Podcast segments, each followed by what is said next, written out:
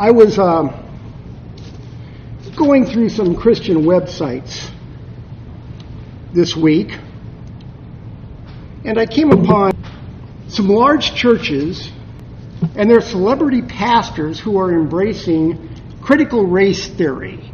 Now, as a result, I boned up on critical race theory. I knew in practice what it is, and as they say, I boned up on it so you don't have to read about it, okay? It is much as it has been reported in the conservative press, and critical race theory is basically that everything must be viewed through the prism of race. Everything, including church. It's that people, even today, are locked into historical positions of inequality due to systemic racism. Now, I saw a good definition or a good application of systemic racism. Systemic racism is what you have when you have no real racism in your society.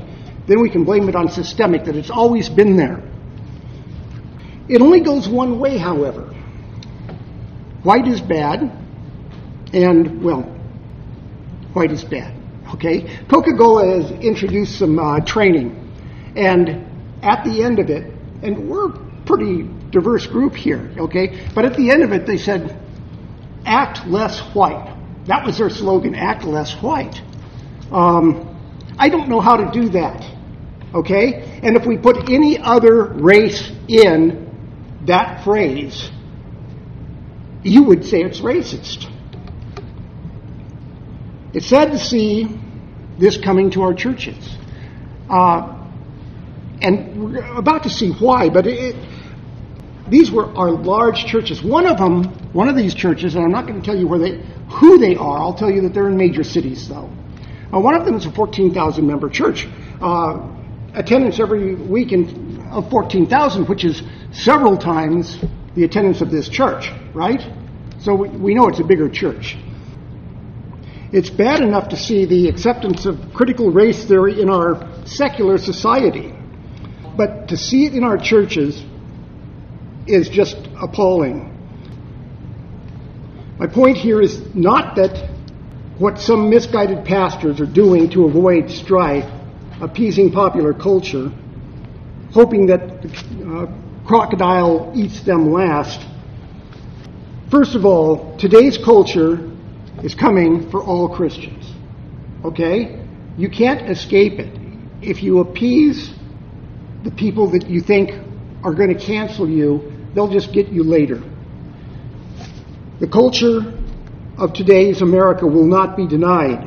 And it's what I've been preaching for the last three sermons. Once again, uh, I'm not going to tell you what I think about critical theory, race theory, and I'm not going to tell you what it really you know, get into that. I'm going to share with you everything, and I do mean everything, that God says about race and different races.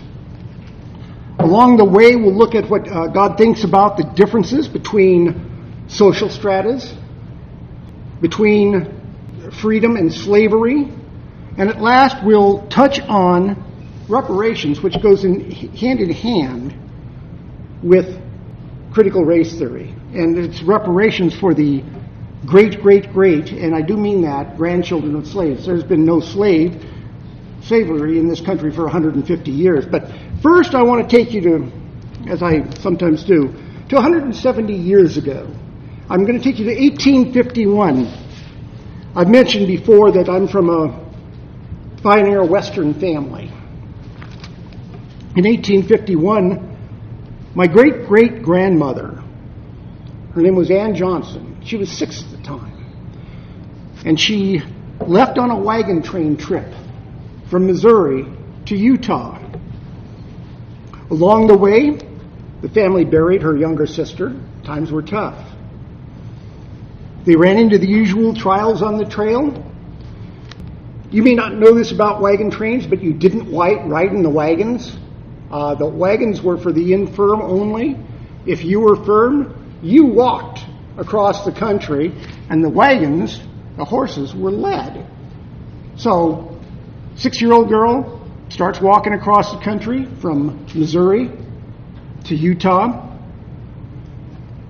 At one point, when she was resting in the wagon on the plains, an old Indian chief, and remember, I don't know how old they are, but that's her description. She wrote a short autobiography.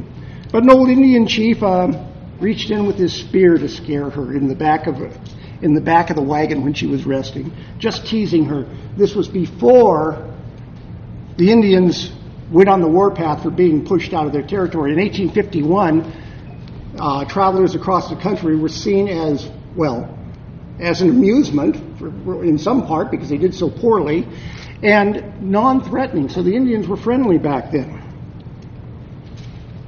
So little Anne grew up in Utah among Mormons and Indians. One day, a young Danish immigrant who had crossed the hand, uh, country in a handcart brigade, and uh, this is this is how silly I am. I was talking to a very Norwegian friend of mine about this, and mentioned that my great great grandfather had uh, pushed a handcart across the plains, and and my friend said, "Yep, yep." Only a Dane would push a handcart across the plains. I did not know that you pulled them across the plains. Uh, I'm part Danish, so you'll forgive me for um, not knowing that also. I probably would have pushed my handcart across the plains. Anyway, uh, she was at this time short of 15 years old when she was married to this young man. And they left Utah as soon as they could. It was 1864 and headed for California. In 1867, they got to Los Angeles. Now, during a bad storm, a French Jewish family, and it's a well known family in Los Angeles history, uh, took care of them. Uh, uh, the family got sick, they had no food, and this French Jewish family, he was a, a store merchant, brought them food, took care of them. Later that year, after starting um, a store for miners in um, Soledad Canyon outside of Los Angeles. On their way back to LA, their wagon foundered in a stream and they lost everything. No food. So they stopped in San Fernando at the home of a, a black man and a Mexican, his Mexican wife and asked if they could be fed. And they were fed and sent on their way. Later, in uh, 1868, they moved to the Santa Susana Mountains of Chatsworth, where they were the only English speaking family in the San Fernando Valley. Their neighbors were Indians and Mexicans who had been there much longer than they had ever been there. Anne's best friend was Mrs. Lopez of Lopez Station. It's another historic name, who she described as a fine Spanish family. Fifteen years later, when the last of her daughters was born, this is 1883, Indians came from as far away as Santa Barbara to see a baby with blue eyes. They'd never seen that before.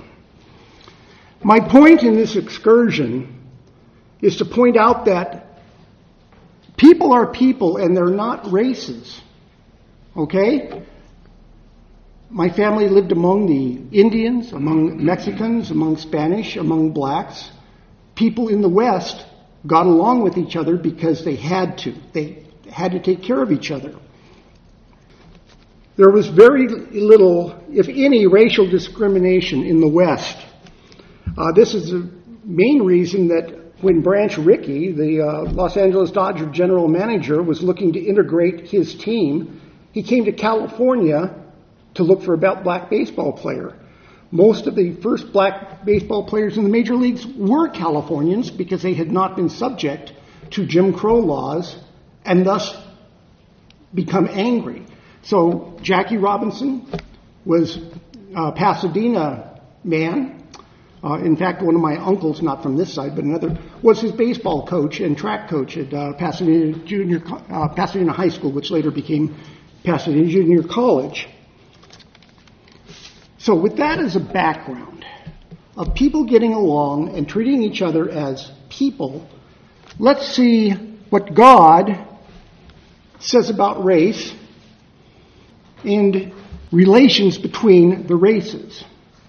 Okay? You ready? We're done. God is entirely unconcerned with race. He makes no, no distinction between races. The only distinction he makes about man is this, and it's from Genesis 5. When God created man, he made them in the likeness of God. Male and female, uh, male and female, he created them, and he blessed them and named them man when he created them. Male and female is the only distinction God makes among men. The concept of race is a creation of man, and fallen man at that. But since I told you, I'd tell you everything God says about race. Here goes, okay? Uh, and you're going to have to extrapolate from this. Uh, in Jeremiah 13:23, Jeremiah asks a question: Can an Ethiopian change his skin, or a leopard his spots? This is an observation that obliquely talks about an Ethiopian without making any judgment on him, good or bad. We're assuming it was a black man. Most Ethiopians, probably all Ethiopians were. So we've got that one. Simply that an Ethiopian cannot change his color. Neither can man do good who is accustomed to doing evil. That's the rest of the quote. Then we have Acts 9, chapter 8, 26 through 39. Now, an angel of the Lord said to Philip, Rise and go toward the south to the road that goes down from Jerusalem to Gaza. This is a desert place. And he rose and went. And there was an Ethiopian, a eunuch, a court official of Candace, queen of the Ethiopians, who was in charge of all her treasure. He had come to Jerusalem to worship and was returning seated in his chariot. And he was reading the prophet Isaiah. And the Spirit said to Philip, Go over and join this chariot. So Philip ran to him and heard him reading Isaiah the prophet and asked, Do you understand what you're reading? And he said, How can I unless someone guides me? And he invited Philip to come and sit with him.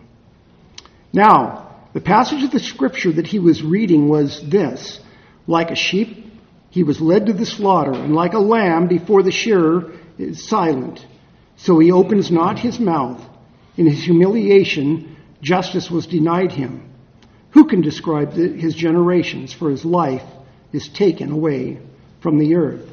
And the eunuch said to Philip, About whom, I ask you, does the prophet say this? About himself or someone else? Then Philip opened his mouth. And beginning with this scripture, he told him the good news about Jesus. And as they were going along the road, they came to some water, and the eunuch said, See, here's water. What prevents me from being baptized? And he commanded the chariot to stop. And they both went down into the water, Philip and the eunuch, and he baptized him. When they came up out of the water, the Spirit of the Lord carried Philip away, and the eunuch saw him no more and went on his way rejoicing. Again, there's only the mention of the man's nationality, so it's implied that he's black but nothing else, good or bad. Well, actually, there is something else good. The man heard the news, was baptized, called on the name of the Lord, became a Christian. So that's the good news. The next one is from the Song of Solomon. So cover your kids' ears. No, this is from the, P, the G-rated portion of Song of Solomon, okay? And it's the first chapter. It says, I am very dark, but lovely. O daughters of Jerusalem, like the tents of Kedar, like the curtains of Solomon, do not gaze at me because I am dark, because the sun has looked upon me. My mother's sons were angry with me. They made me keeper of the vineyards, but my own vineyard I have not kept. The King James Version doesn't use dark, it says black.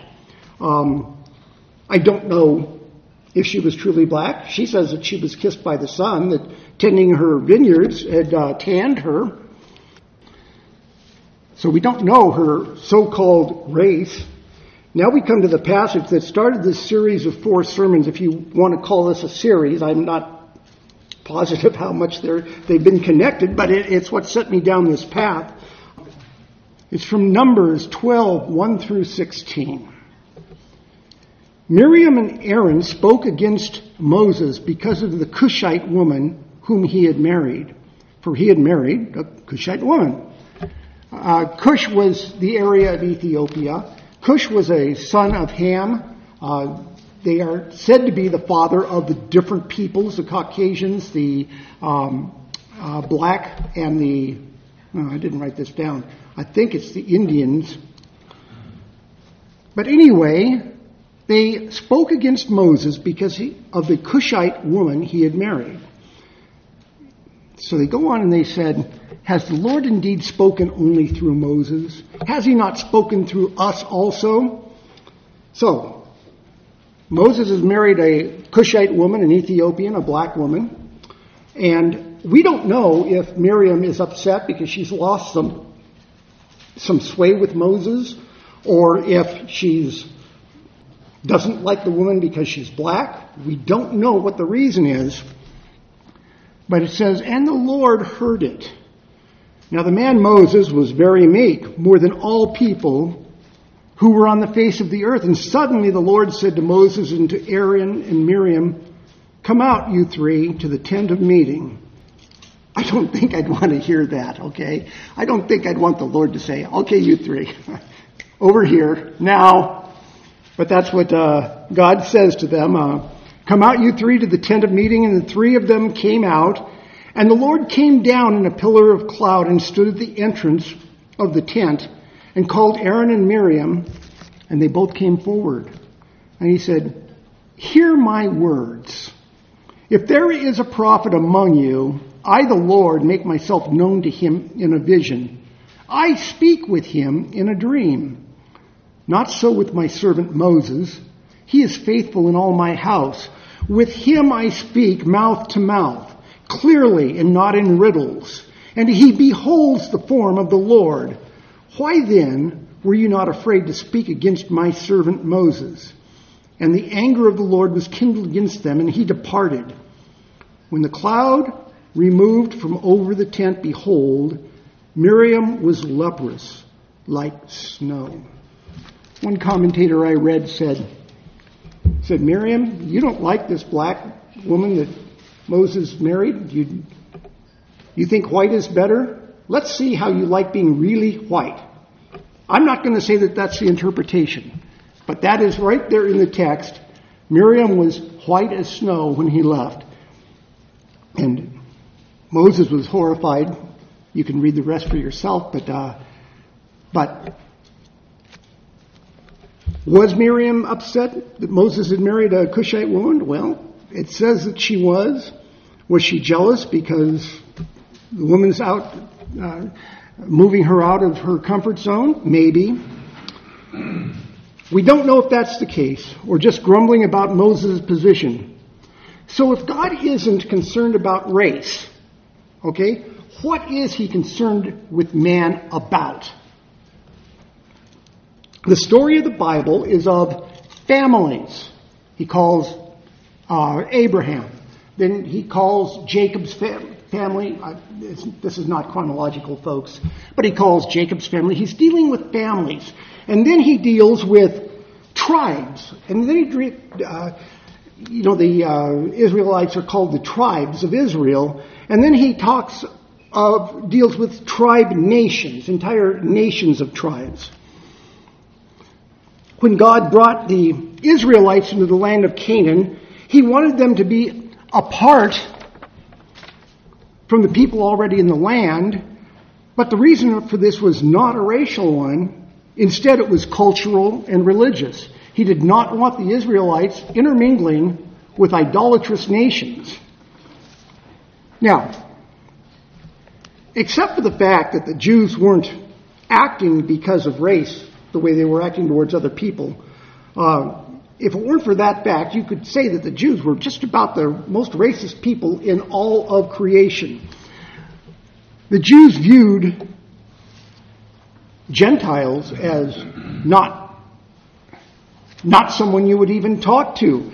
Um, in Acts 10, 10.1, at Caesarea, there was a man named Cornelius, a centurion of what was known as the Italian cohort, a devout man who feared God with all his household, gave alms generously to the people, and prayed continually to God. Now, this is a Roman centurion. He is a Gentile.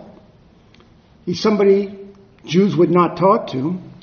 About the ninth hour of the day, he saw clearly in a vision an angel of God come and say to him, Cornelius. And he stared at him in terror and said, What is it, Lord? And he said to him, Your prayers and your alms have ascended as a memorial before God. And now send men to Joppa and bring one Simon who is called Peter. He is lodging with one Simon, a tanner, whose house is by the seaside.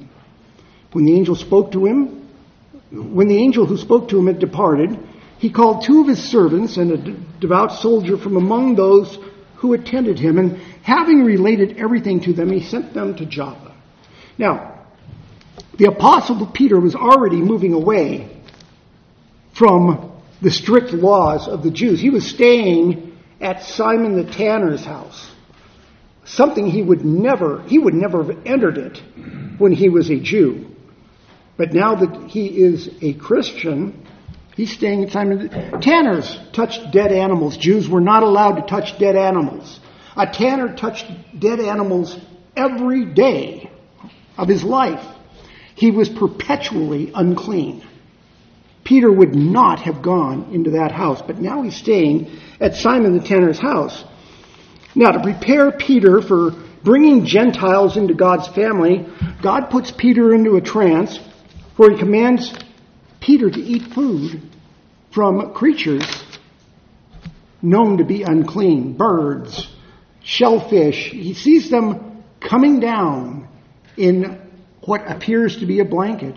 And God says, Peter, take and eat. And Peter, we know Peter. Peter is impetuous. Peter sort of fluctuates a little bit back then. Peter says, no, Lord, I can't eat this. So God tells him three different times, Peter, eat this food.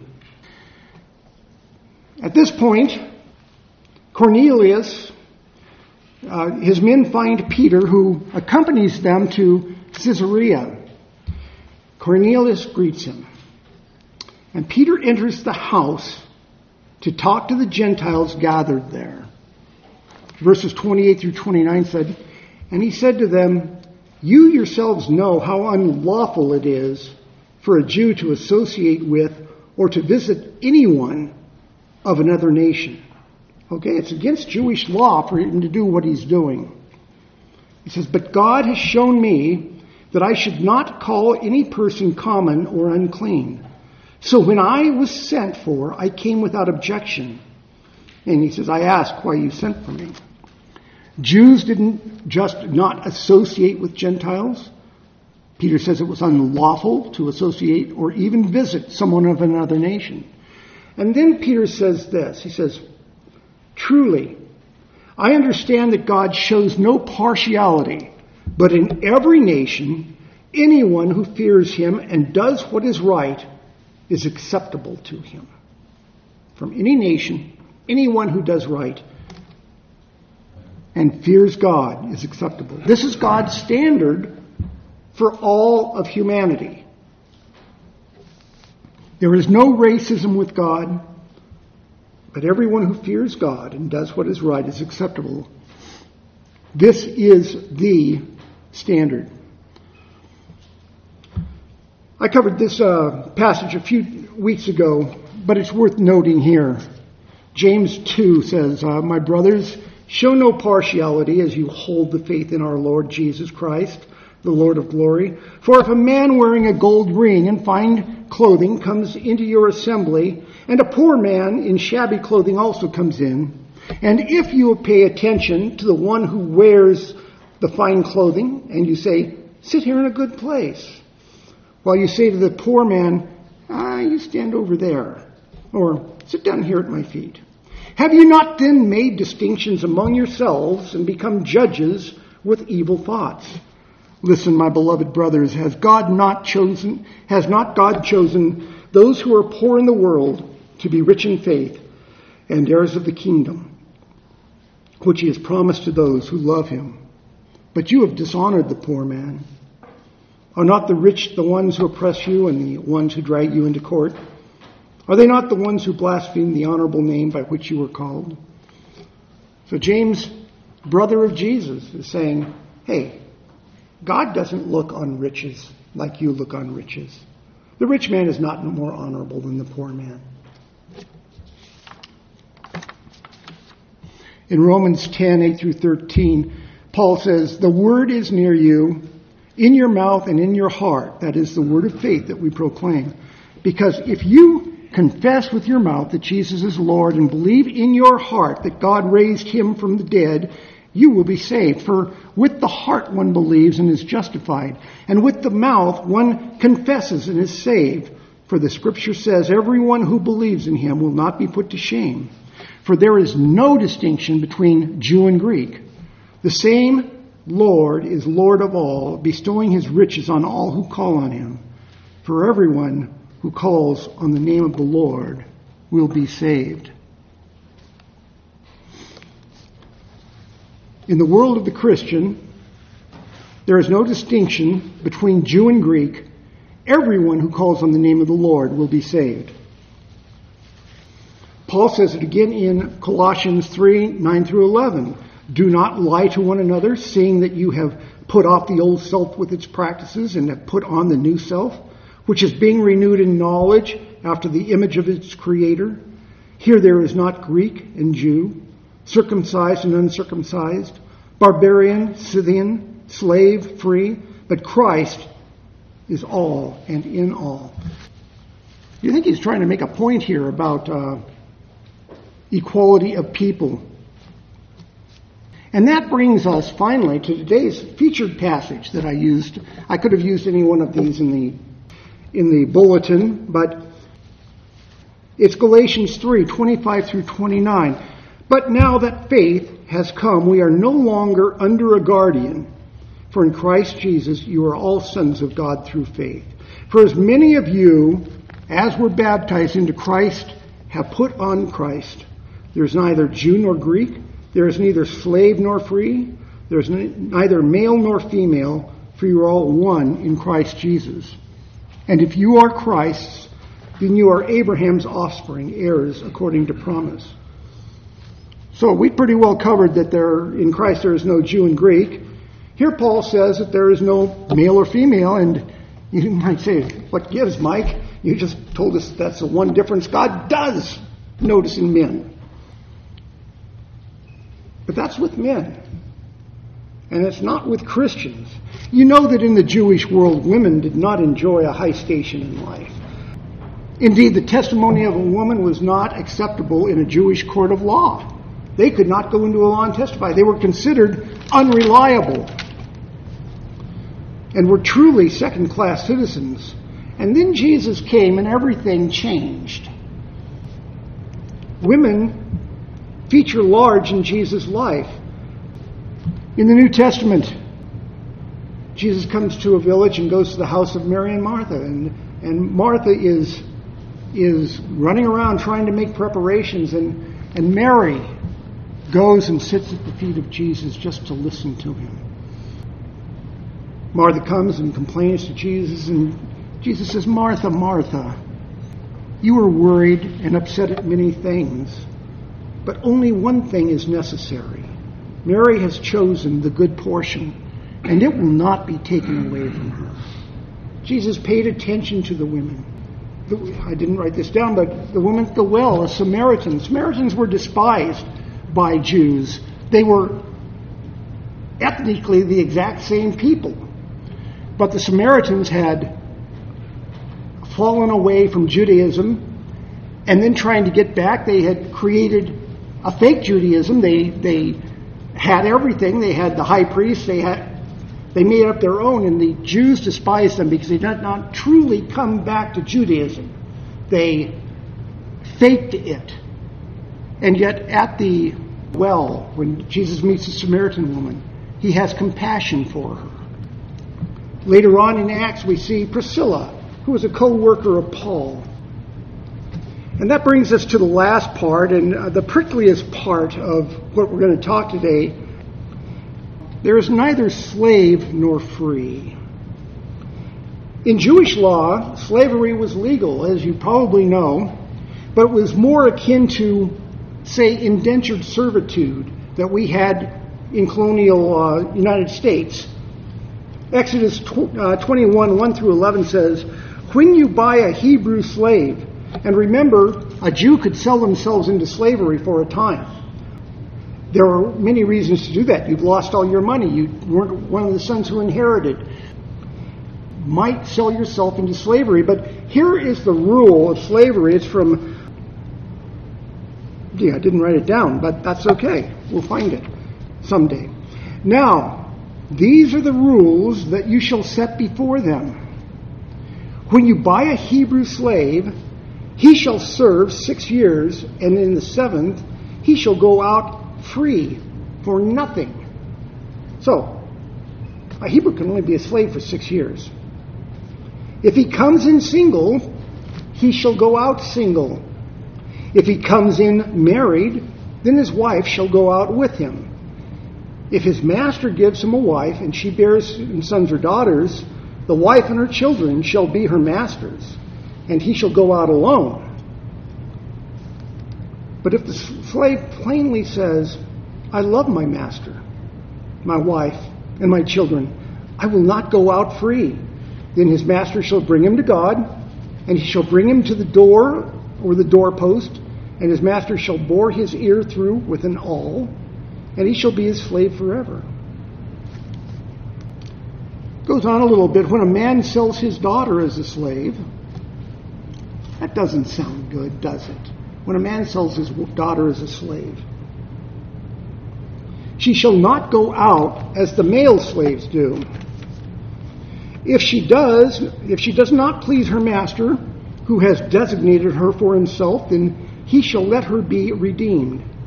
He shall have no right to sell her to a foreign people, since he has broken faith with her. If he designates her for his son, he shall deal with her as a daughter.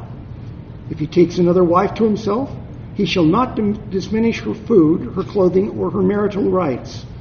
And if he does not do these three things for her, she shall go out for nothing without payment of money.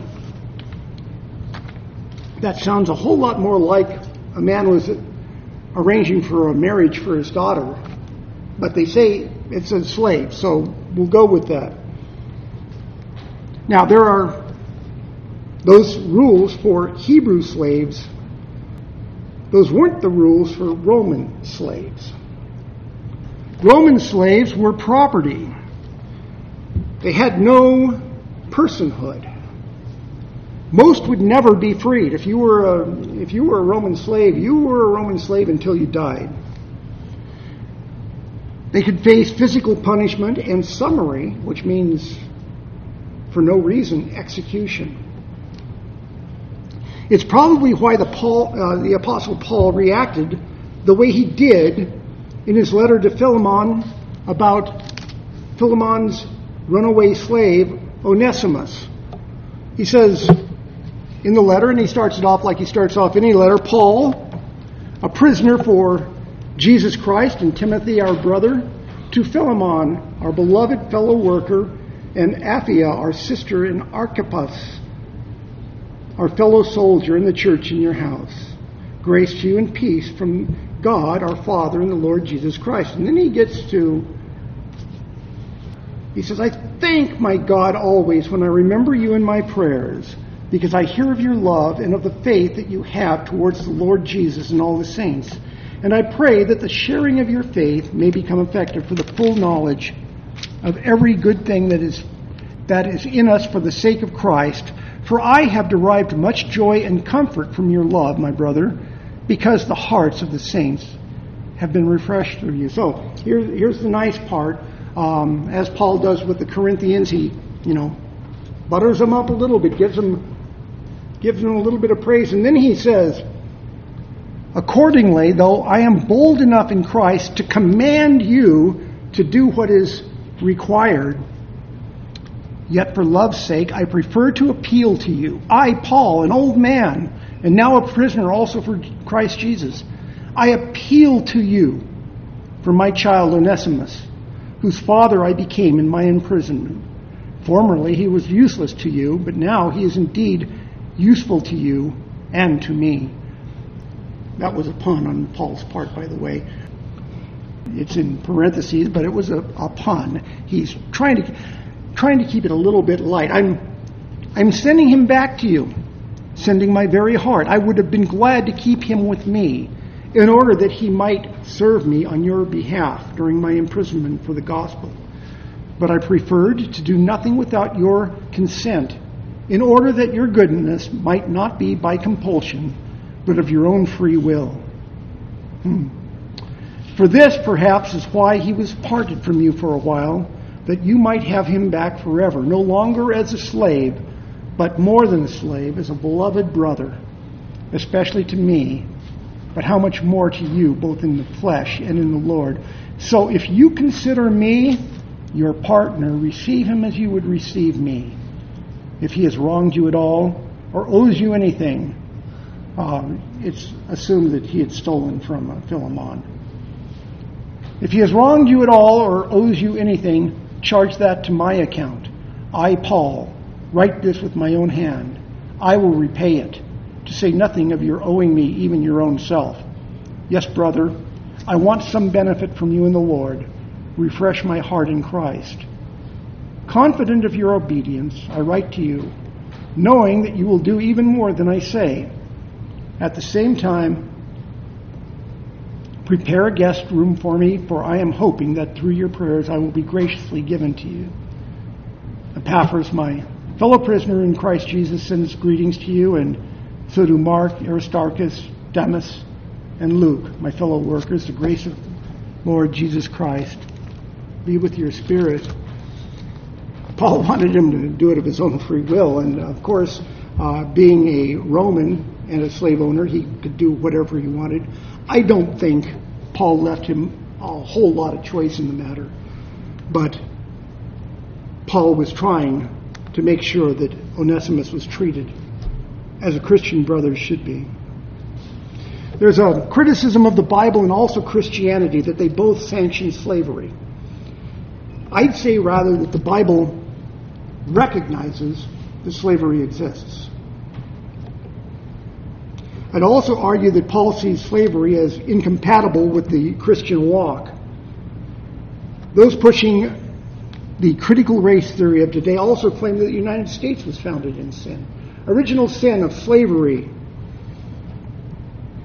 The 1619 Project was pushed by the New York Times to reinforce this notion, calling the year 1619, the year the first slave came to America, as the true founding date of the United States. But unnoticed by that newspaper is that before 1619, indentured servants, people who had in fact sold themselves into slavery for a period of time. It was either seven years or 14 years. You could do either one. They were already in North America and indeed outnumbered slaves in the New World for well over a century. There were more indentured slave uh, servants than slaves in the United States until the founding of the country.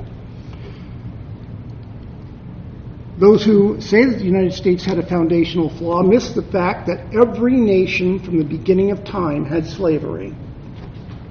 That did not make slavery good. It did not make slavery right. It just was. England ended slavery in its nation in 1833, and less than 30 years later, the United States fought a civil war over the issue. 750,000 men died in that war. Do you know how many slaves were in America at that time? Four million. 750,000 Americans died in the fight to free four million slaves. 3% of the U.S. population died in that effort. No other country in world history has sacrificed that much to do what is right.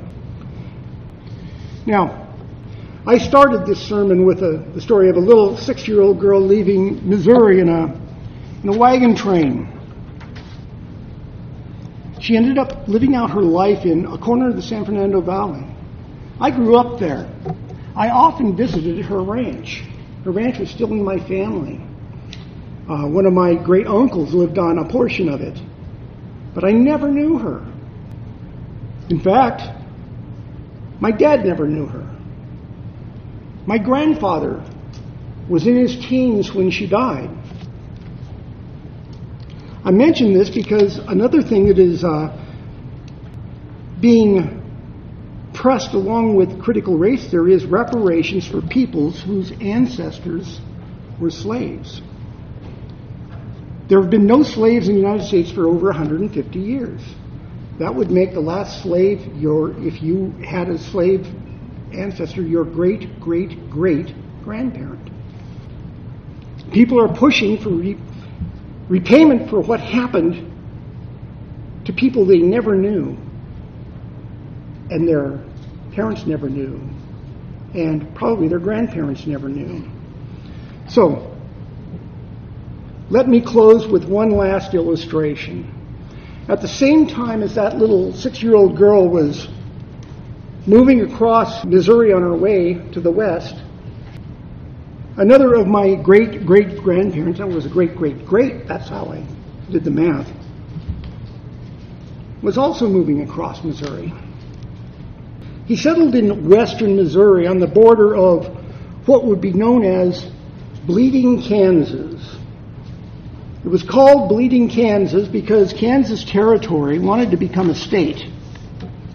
And there was a violent debate on whether it would be slave or free. This conflict spawned John Brown. That's where John Brown came from. Quantrill's Raiders were killing people along this border dispute between Missouri and, and Kansas. It also spawned ultimately the Civil War because they could not settle this dispute without fighting. My grandfather was a slave owner. And I tell you that, and now, now I'm going to have to dig into my pockets.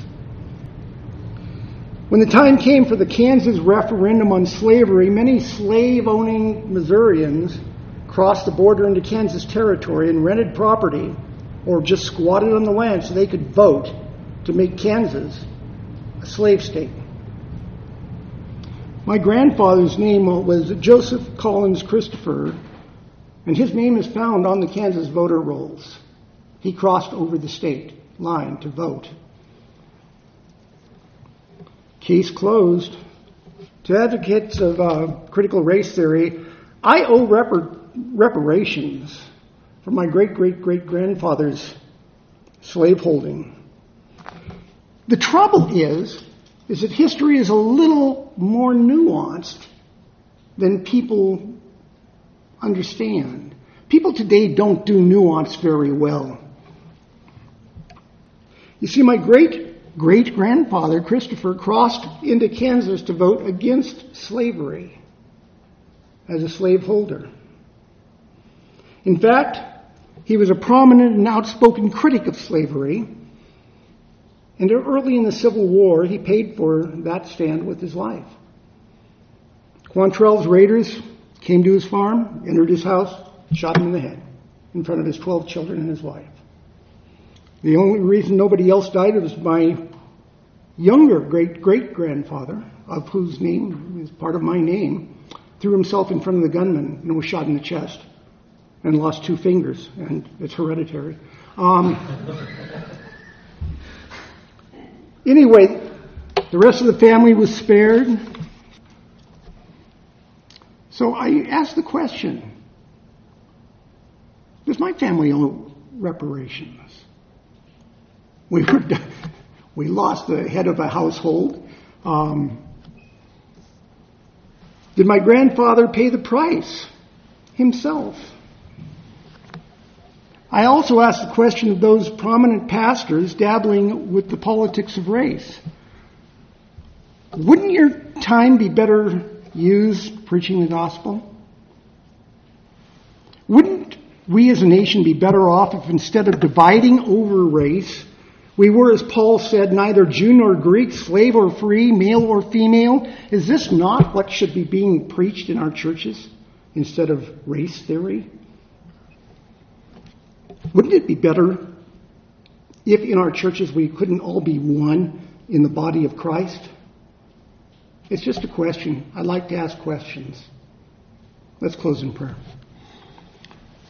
Lord, we, we pray for the church, and we pray for the church in this time when lies are being promulgated in the media, in the church, in society as general, about who people are and where their value lies.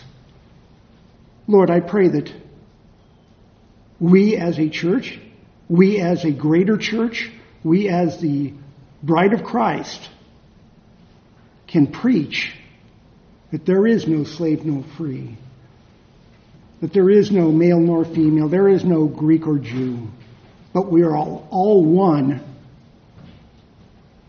all one in your family. I ask this in Jesus' name. Amen.